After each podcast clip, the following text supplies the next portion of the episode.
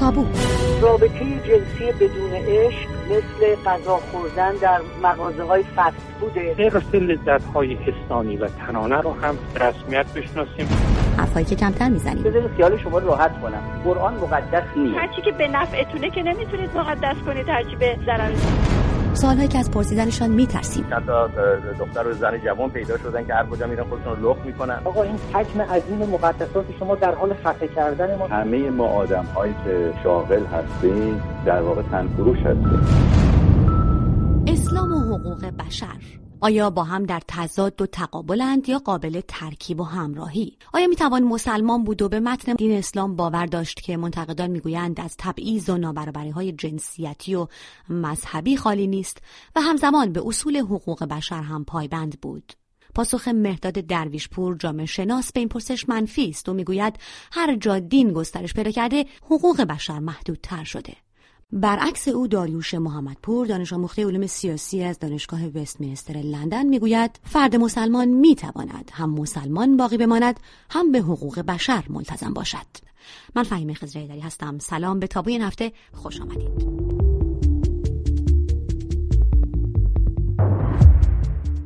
آقای پور اجازه بدیم بحث این هفته تابو رو با شما آغاز بکنیم. وقتی که علمای دین می‌گوین حقوق بشر آیا این همون معنایی رو داره که حقوق بشر در گفتمان امروزی داره؟ گروهی معتقد هستن که ما مثلا در اسلام حقوق بشر نداریم و این دو با هم جمع نمیشن. شما نظرتون چیست؟ بخشی بر این نظر هستن که اصولا اسلام با حقوق بشر در تضاد حقوق بشر امریز غربی یا اصلا حقوق خدا در واقع مقدمه و حقوق بشر به یک معنی زیر سوال بردن شالوده ارزش های دینی است.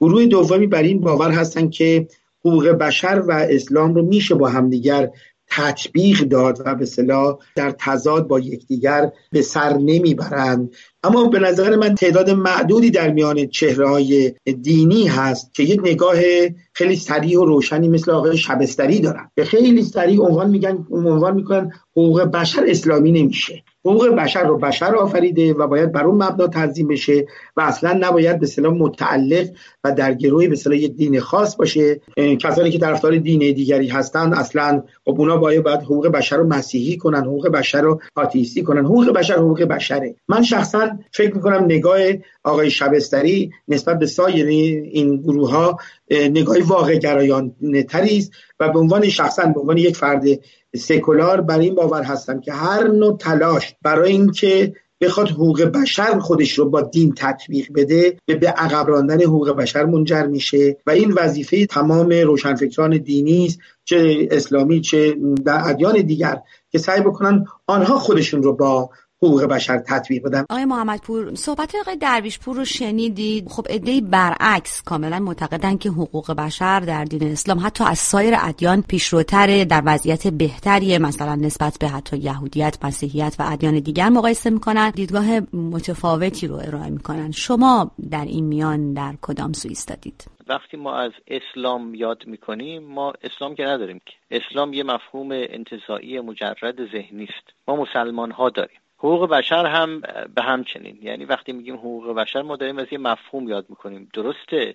که وقتی ما میگیم اسلام اسلام تاریخی داره تکسر تاریخی داره بالاخره یه سری متن داره یه سری حدیث و آیه و روایت و قرآن و تمام چیزهایی که بالاخره تاریخ تمدن مسلمان ها رو می‌سازه. به اضافه حقوق بشر که اونا هم سری متون کانونی دارن دیگه. حالا مشهورترین و جا افتاده ترینش الان اعلامیه جهانی حقوق بشر است که اینها هم حامل می‌خوان. یعنی وقتی شما میگی حقوق بشر حقوق بشر که پا نداره که حقوق بشر باید یک کسی پیاده کنه یک کسی باید اجرا کنه. حالا سوال اصلی این است که تحت چه شرایطی؟ یک انسان مسلمان می‌تواند از حقوق بشر استقبال کنه و تضاد و تعارضی بین همین اعلامیه حقوق بشر جهانی حقوق بشر و چارچوبای دینیش نبینه. این سوال پاسخ مثبتی داره. یعنی تحت یه شرایطی شما می توانید نشان بدهید که مسلمان ها هیچ فرقی هم نمی‌کنه چه مسلمانی باشه. اینا تحت یه شرایطی می توانند حقوق بشر را بپذیرند. به این معنا که این آدمی رو شعنش رو به رسمیت بشناسن و او رو آدم حساب کنن و اینجوری نباشه که خدا رو در برابر او علم کنن و این خدا بیاد حقوق این آدمی رو ضایع کنه.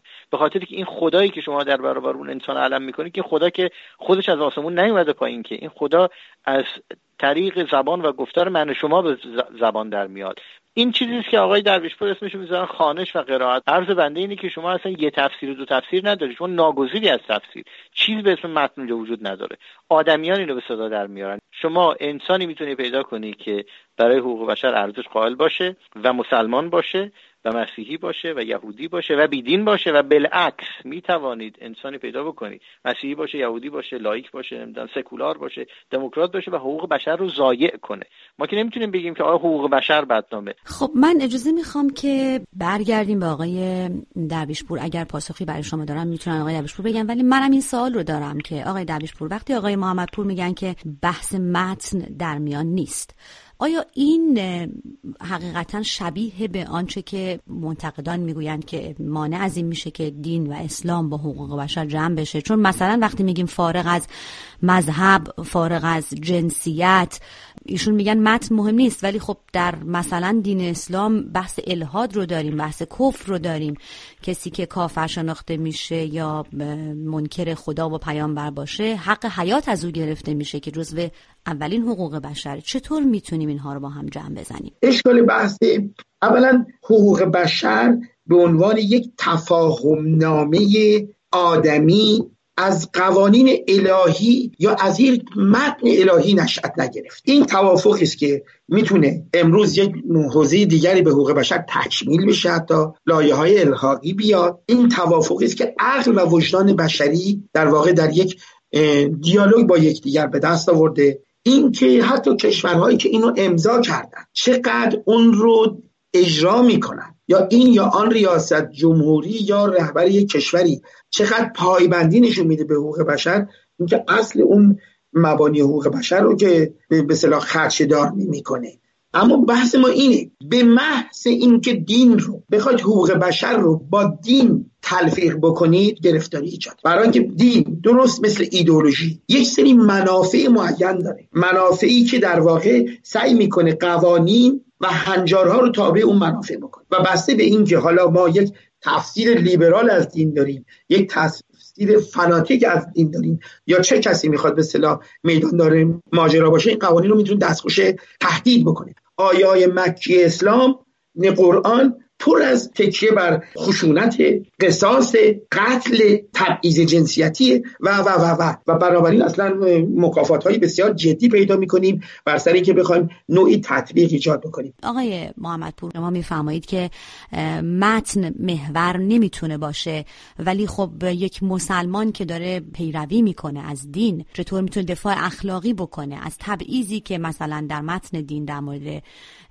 مسائل متعدد وجود داره و در این حال این فرد مسلمان از حقوق بشر هم می‌خواد پیروی بکنه. این رو چطور می‌تونیم توضیح بدیم به طور خلاصه؟ همین نکته اصلا اشکال قصه در همینه. که ما کل مسلمانی و مسلمان ها رو خلاصه می‌کنیم در که آقا کتاب وجود داره یه فقه وجود داره. همه مسلمان ها فقه محور زندگیشون. به خاطر که در طول تاریخ مسلمان ها ما فلسفه داشتیم تصوف داشتیم عرفان داشتیم انسان گرایان داشتیم. اینی که ما میگیم که تلفیق دین با حقوق بشر مشکل درست می‌کنه خب بدیهی است. ما که در این بحث نمی کنیم ما داریم یه نظام حقوقی فقهی پیشا مدرنی که انسان ها ساختن. این اشکال اصلی همینجاست که به مرور زمان یه سری چیزایی قراردادهایی شده قانون قانون شده شده لیگال فریم ورک شده چارچوب حقوقی. و این آدمیان ساختن و این توی جنگ و جدل آدمیان شکل گرفتن. اگه تاریخ فقه و کلام رو بخونیم کاملا این رنگ بشری و خاکی و انسانی قصه روی ماجرا آشکار است. در حد عرض بنده این نیست که شما بیاید فقه با حقوق بشر سازگار کنید یا حقوق بشر رو فقه سازگار کنید. بدیهی ما این کارو نمی‌کنیم. سوال من اینه که آیا شما می توانید مسلمان بمانید و حقوق بشر رو رعایت کنید؟ پاسخ مثبته. برای اینکه شما مسلمان بمانید و حقوق بشر رعایت کنید طبعا با دست از قانون ارتداد بکشید. اینه که شما دست از این مفهوم ارتداد بکشید آیا شما رو نامسلمان می‌کنه؟ پاسخ منفی است. به خاطر که شما این همه مسلمان مختلف دارید که اصلا اعتقاد ندارن به این. شما این همه مسلمان دارید که قائل به برابری حقوق بشر حقوق زن و مردن. که اینا خودشون مسلمان می‌دونن زنشون حجاب نداره. خب ولی آقای ولی آقای محمد پور همین نوع همین نوع مسلمان بودن هم وقتی بحث به ارث و شهادت می‌رسه زن و مرد با هم برابر نیستن. وقتی بحث به طلاق و هزانت می‌رسه زن و مرد با هم برابر نیستن.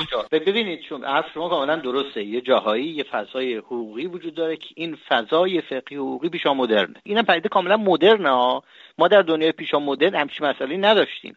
و یه رنگ بسیار غلیظ اورینتالیستی پشت قصه است. این قانون عقلانی این فناوری عقلانی به تعبیر مکس وبر یه چیزی که اختصاصا در فضای مغرب زمین می‌روید و شرقی ها به خاطر خدا دارن دین دارن فرست می‌کنه دیگه. اینا نمی‌تونن برسن به این.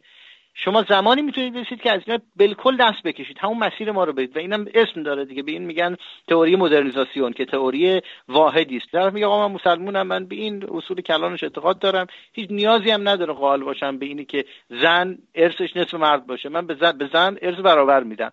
کما که این کارو می‌کنن و خودشون مسلمون می‌دونن. بله این تصمیم های فردی آقای محمد پور تصمیم های فردی انتخاب های شخصی امر دیگری است. من دارم در مورد این صحبت می‌کنم که چرا یک مرد تصمیم می‌گیره که الان این مواجهه رو با موضوع نابرابری جنسیتی داشته باشه؟ عرض بنده دقیقا همینه که شما اینو فرو میکاهید به انسان. وقتی من از تکسر و تنوع جامعه مسلمانی حرف می‌زنم شما برای من فهرست کنید.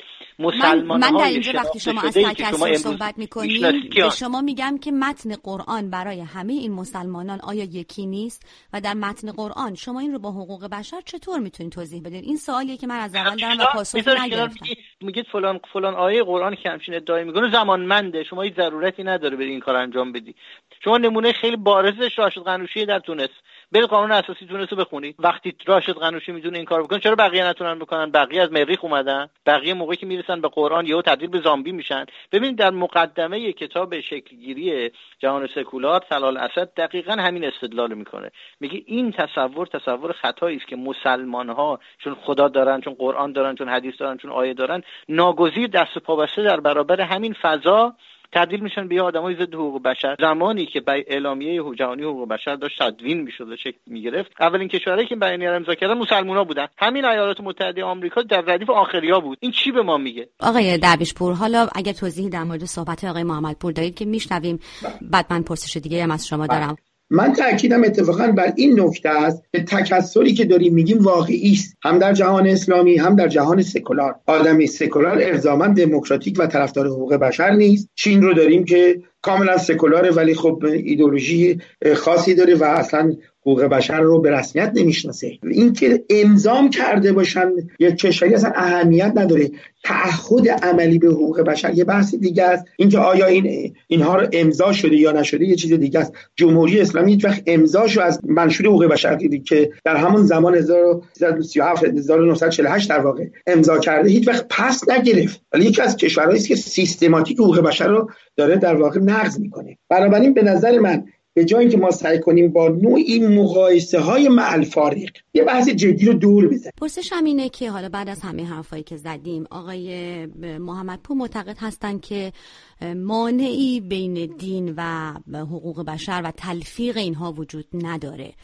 بحث ما این نیست که آیا اینها رو تلفیق بکنیم یا نکنیم. بحث اینه که آیا این اصلا ممکنه یا نه. در اسلام ما می‌بینیم که بر عدالت بسیار تاکید شده. آیا این عدالت دقیقا همون چیزیست که حقوق بشر از اون با عنوان برابری یاد می‌کنه؟ بله این که مفهوم اکوالیتی و اکویتی دو تا مفهوم متفاوتی یکی معنای انصاف رو داره یکی معنای برابری رو داره. آنچه که در مفهوم اسلامی به کار میره مفهوم اتفاقا انصاف نه برابر. عدالت به معنای انصاف یک مفهوم کاملا سوبژکتیوه. یعنی مثلا فرض کنید در طرف فکر می‌کنه که اگر قصاص کنه منصفانه است. فکر می‌کنه اگر زن نصف مرد حق شهادت داره نصف مرد ارث می‌بره منصفانه است. معنای انصاف به هیچ وجه مانعی در واقع نقض برابری نیست. توی این مفهوم سوبژکتی که به هر حال بسیاری از اسلامگرایان اون رو بیان می‌کنن. در حالی که مفهوم برابری یه مفهوم حقوقی بسیار صریحی است. یعنی اینکه فرد مستقل از اینکه مذهب داره یا نداره و یا چه مذهبی داره. مستقل از جنسیتش مستقل از گرایش جنسیش مستقل از ویژگی اتنیکی و غیره از حقوق برابر در برابر قانون برخورداره. و بنابراین به گمان من استفاده از مفاهیم گنگ قابل تفسیر و به صلاح به یک معنی بیدر و پیکری نظیر انصاف که هر کسی می‌تونه تعبیر خودش رو داشته باشه هرگز نمی‌تونه در حوزه قوانین جایگزین مفهوم سریع نظیر برابری حقوق بشه که منشور حقوق بشر از جمله بر این استوار. آقای محمد پور می‌بینیم که آقای درویش پور دقیقا همون نکته ای رو که شما میفرمایین یعنی به هر حال نزدیک هست به چیزی که شما میفرمایین که تفسیر بردار گروه های متعدد مسلمانان در جغرافی های مختلف روش های مختلفی اسلام رو پیروی می‌کنن ازش. همین یک جور ابهام ممکنه که به نظر ایشون ایجاد بکنه. از جمله اینکه مثلا مفهوم عدالت مفهوم روشنی نیست اما برابری شاخص های مشخصی داره. آنچه که من می‌شناسم دیندارانه. آنچه که من می‌شناسم تاریخه. آنچه که من می‌شناسم آدمهای متکثر و متنوعی که در طول تاریخ یه فضاهای اجتماعی، فرهنگی، سیاسی، اقتصادی و قانونی حقوقی رو برای خودشون درست کردن. در بعضیا حالا شما بگو در خیلیا حقوق بشر به معنی که ما می‌شناسیم به رسمیت شناخته نشده. و در بعضیا شده. درست همونجوری که دونالد ترامپ میاد کاری می‌کنه و این بیزن زیر حقوق بشر به معنی که ما داریم و همچنان سر کاره یه هم این کار کردن. و کاملا فرمایش آقای دروشپور درسته. که جمهوری اسلامی مفاد توافق حقوق بشر رو امضا کرده ولی به طور سیستماتیک نقضش می‌کنه. از بنده این نبود که چون اینا رفتن امضاش کردن پس عملم می‌کنن. دقیقه سوال همینه که چون شما میگی من سکولارم پس شما انسان عادلی میشی؟ نیست. این میشه نشون داد از تاریخی. شما میگید هیچ وقت اتفاق نیفتاده هرگز اتفاق نیفتاده. من یه مون یه به شما دادم. شما بیاد به من نشون بدید که آقا این راشد قنوشی این قانون اساسی که در تونس بعد بهار عربی درست کردن که جز معدود شد نوادر قوانین اساسی جهان اسلامی که چندین گام جلو اومده از حیث کنار آمدن با موازین جهان امروزی. حالا شما اسم حقوق بشر. این صحبت ابهام عدم ابهام نیست. صحبت اینه که شما نمی‌گویید دین با حقوق بشر تلفیق می شود دین حامل داره حقوق بشر هم حامل داره. آدمایی هستن که میشن عینیت این دین عینیت این حقوق بشر. به خاطر که هم حقوق بشر هم دین مفاهیم مجرد ذهنی اگه تاریخ حقوق بشر رو بخونیم به کتابی نوشته شده خانم لینهاند که من کتاب به فارسی ترجمه کردم. خیلی خوب برای ما توضیح میده که چگونه این مفهوم حقوق بشر تطور تاریخی پیدا کرده تا امروز و یه سری مفاهیم و برساخته هایی در متن همین اعلامیه حقوق بشر جهانی وجود داره. که مبهمه. اینا رو ما چرا نمی‌بینیم؟ فکر می‌کنیم حقوق بشر یه چیز آرمانی آسمانیه بدون هیچ گونه تفسیر بدون هیچ گونه ابهام به هر کس هم بیافته جلوش بهش عمل می‌کنه و دینم یه چیز عقب افتاده و پسگراییه این مفهوم حقوق بشر یه تاریخی داره. به شکل امروزی 40 50 سال بیشتر عمرش نیست. به شکل خود قدیمی تر که در فرانسه شکل گرفت راه افتاده بخش از انقلاب فرانسه بود یا 100 سال 200 سال قدیمی تره پیش از اون که بابا همه انسان وضعشون مثل همه. یعنی مسیحی و یهودی و نمی‌دونم مسلمان و غیر مسلمان و شیعه و سنی نداره. همه سوار یک کشتیان همه فلاکت و بدبختی رو دارن. عرض بنده اینه که یه اتفاقی در جهان مدرن افتاده و این انسان داره به درجه از بلوغ می‌رسه و این درجه از بلوغ رو به عملیات خودش بستگی داره که چقدر این بلوغ بیاد پیاده کنه. مقایسه کردن مثلا نهادهای سیاسی آمریکا و شخص ترامپ با جمهوری اسلامی ایران واقعا ملفارقه ما مشکل ما آقای خامنه ای نیست فقط که مثلا ترامپ همون جایگاه رو داشته باشه. تمام نهادهای سیاسی جامعه ایران بر تبعید مذهبی استواره قوانین جمهوری اسلامی شریعت اسلامی رو شالوده خودش قرار داد. بنابراین داریم اتفاقا نه راجع به اینکه این یا اون فرد داره قوانین رو نقض می‌کنه. راجع داریم راجع قوانینی صحبت می‌کنیم که راهنمای عملی که می‌تونه شورای نگهبان بیافرینه نهادهای غیر انتخابی بیافرینه دیکتاتوری مطلقه ولی فقط بیافرینه و و و و. تقلیل نقش مذهب به این یا آن فرد به گمان من یک مقدار دست کم گرفتن و کمرنگ کردن مسئله است. بین نفوذ گسترش نفوذ مذهب و کاهش حقوق زنان مخدوش شدن حقوق بشر یک رابطه خیلی تنگ وجود داره. هر جا که گرایش های اسلامی رشد پیدا کردن حقوق بشر در اونجا محدود شده. اگر می‌بینیم مثال تونس چگونه در واقع قانون اساسی نسبتا سکولار روبروین این عقب نشینی گرایش های دینی از به تحمیل فقه دینی بر قانون اساسی. آقای محمدپور به نکته مهمی آقای درویشپور در پاسخ به شما اشاره کردن در واقع اون استثناءاتی که شما بهشون اشاره کردید رو ایشون اینطور تفسیر می‌کنن که اتفاقا به دلیل عقب گرد و عقب نشینی مذهب راه برای گسترش حقوق بشر باز شده. برید گوگل کنید اسم راشد قنوشی رو اسم راشد قنوشی همیشه کنار چی میاد؟ کنار اسلام گرایی میاد. راشد قنوشی در برابر سکولاریسم عقب نشینی نکرده. آقای درویشپور میفرمایند که بله چین هم سکولاره ولی حقوق بشر رعایت نمی‌کنه. خب, خب شما جواب سوال دارید می‌دید که نفس مسلمون بودن یا نفس سکولار بودن باعث جا افتادن حقوق بشر باعث رعایت حقوق بشر نمیشه. این راشد قنوشک کجا اومده؟ امریخ اومده؟ نه آقا جان یه آدم مذهبی متدین بوده و فقط اینا نیستن بابا. نکته اینه که شما در مصر هم اخوان المسلمین داری در ترکیه هم اخوان المسلمین داری در سوریه هم اخوان المسلمین داری. حکومت اسرائیل سکولار یا مذهبیه؟ این اتفاقا چجوری توش میفته؟ این حقوق انسان که در اون اسرائیل سکولار داره ضایع میشه به طور سیستم سیستماتیک چجوری اتفاق میفته؟ به خاطر اینکه مذهبی ها به خاطر که نمی‌دونم یهودیان ارتدکس نفوذ کردن در محمدپور ببینید آقای محمدپور حقوق انسان ها به دلایل مختلف و به اشکال مختلف در سراسر سر جهان ممکنه که نقض بشه. من خدمت شما عرض کردم درباره تاریخ حقوق بشر هست حقوق بشر که از زمان چه می‌دونم خدا و Big Bang وجود نداشت حقوق بشر انسان ها ساختن. یه تاریخی هم داره. همه چیز انسان ها ساختن. من الان بحثم این نیست حقوق خب، بشر کی ساخته. من سوالم از شما اینه که آنچه ببینید شما پاسخ منو نمیدین آقای محمدپور. پاسخ شما به اختصار اینه. شما میگید که آیا شما می‌تونید دیندار باشی بعد حقوق بشر پس این مثالایی که میاد از کجا میاد؟ این مثالا همش مثال تاریخیه. مثال دیگه می‌خواید برید نمی‌دونم ترکیه رو نگاه کنید. ترکیه یه حکومت سکولاره کی سر کاره به اصطلاح اسلام گرایان شما نمی‌تونید یه چیزی به اسم اسلام رو بندازید اون وسط. هر چی دلتون می‌خواد تو دهنش بذارید بگید این اسلام چنین است و چنان است.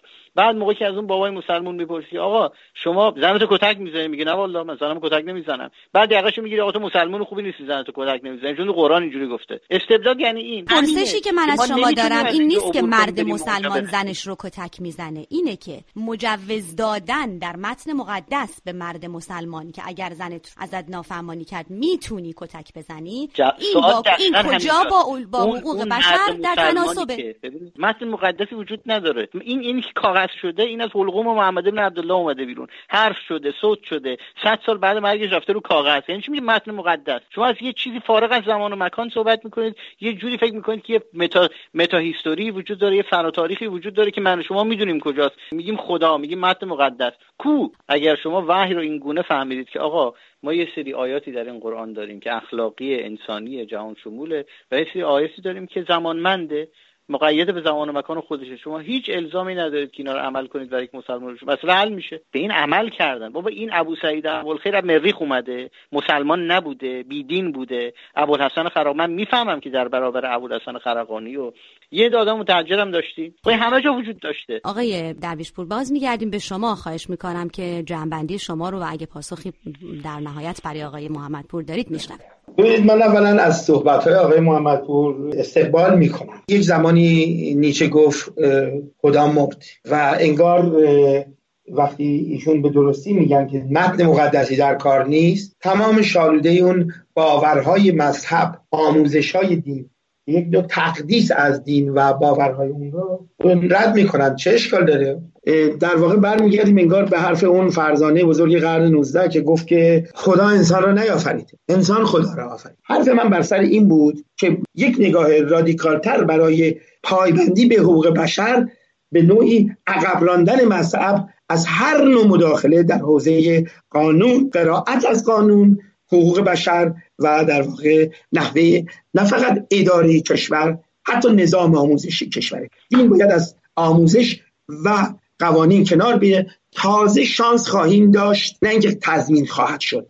تازه شانس خواهیم داشت که ببینیم می‌تونیم بر مبنای حقوق بشر و ارزش های برابر انسان ها نظام آموزشی نظام سیاسی کشور رو در واقع سازمان بدیم یا بسیار سپاسگزارم مهداد درویشپور و داریوش محمدپور مهمانان این هفته تابو.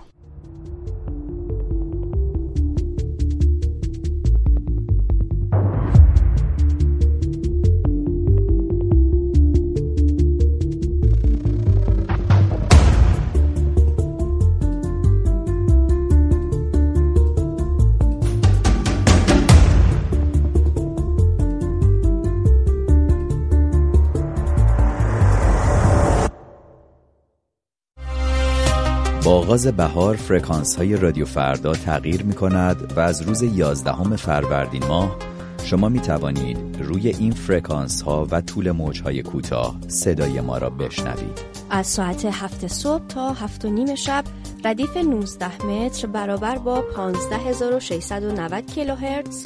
از ساعت هفت صبح تا چهارده ردیف 22 متر برابر با 13860 کیلوهرتز. از ساعت 13 تا 20 ردیف 16 متر برابر با 17830 کیلوهرتز.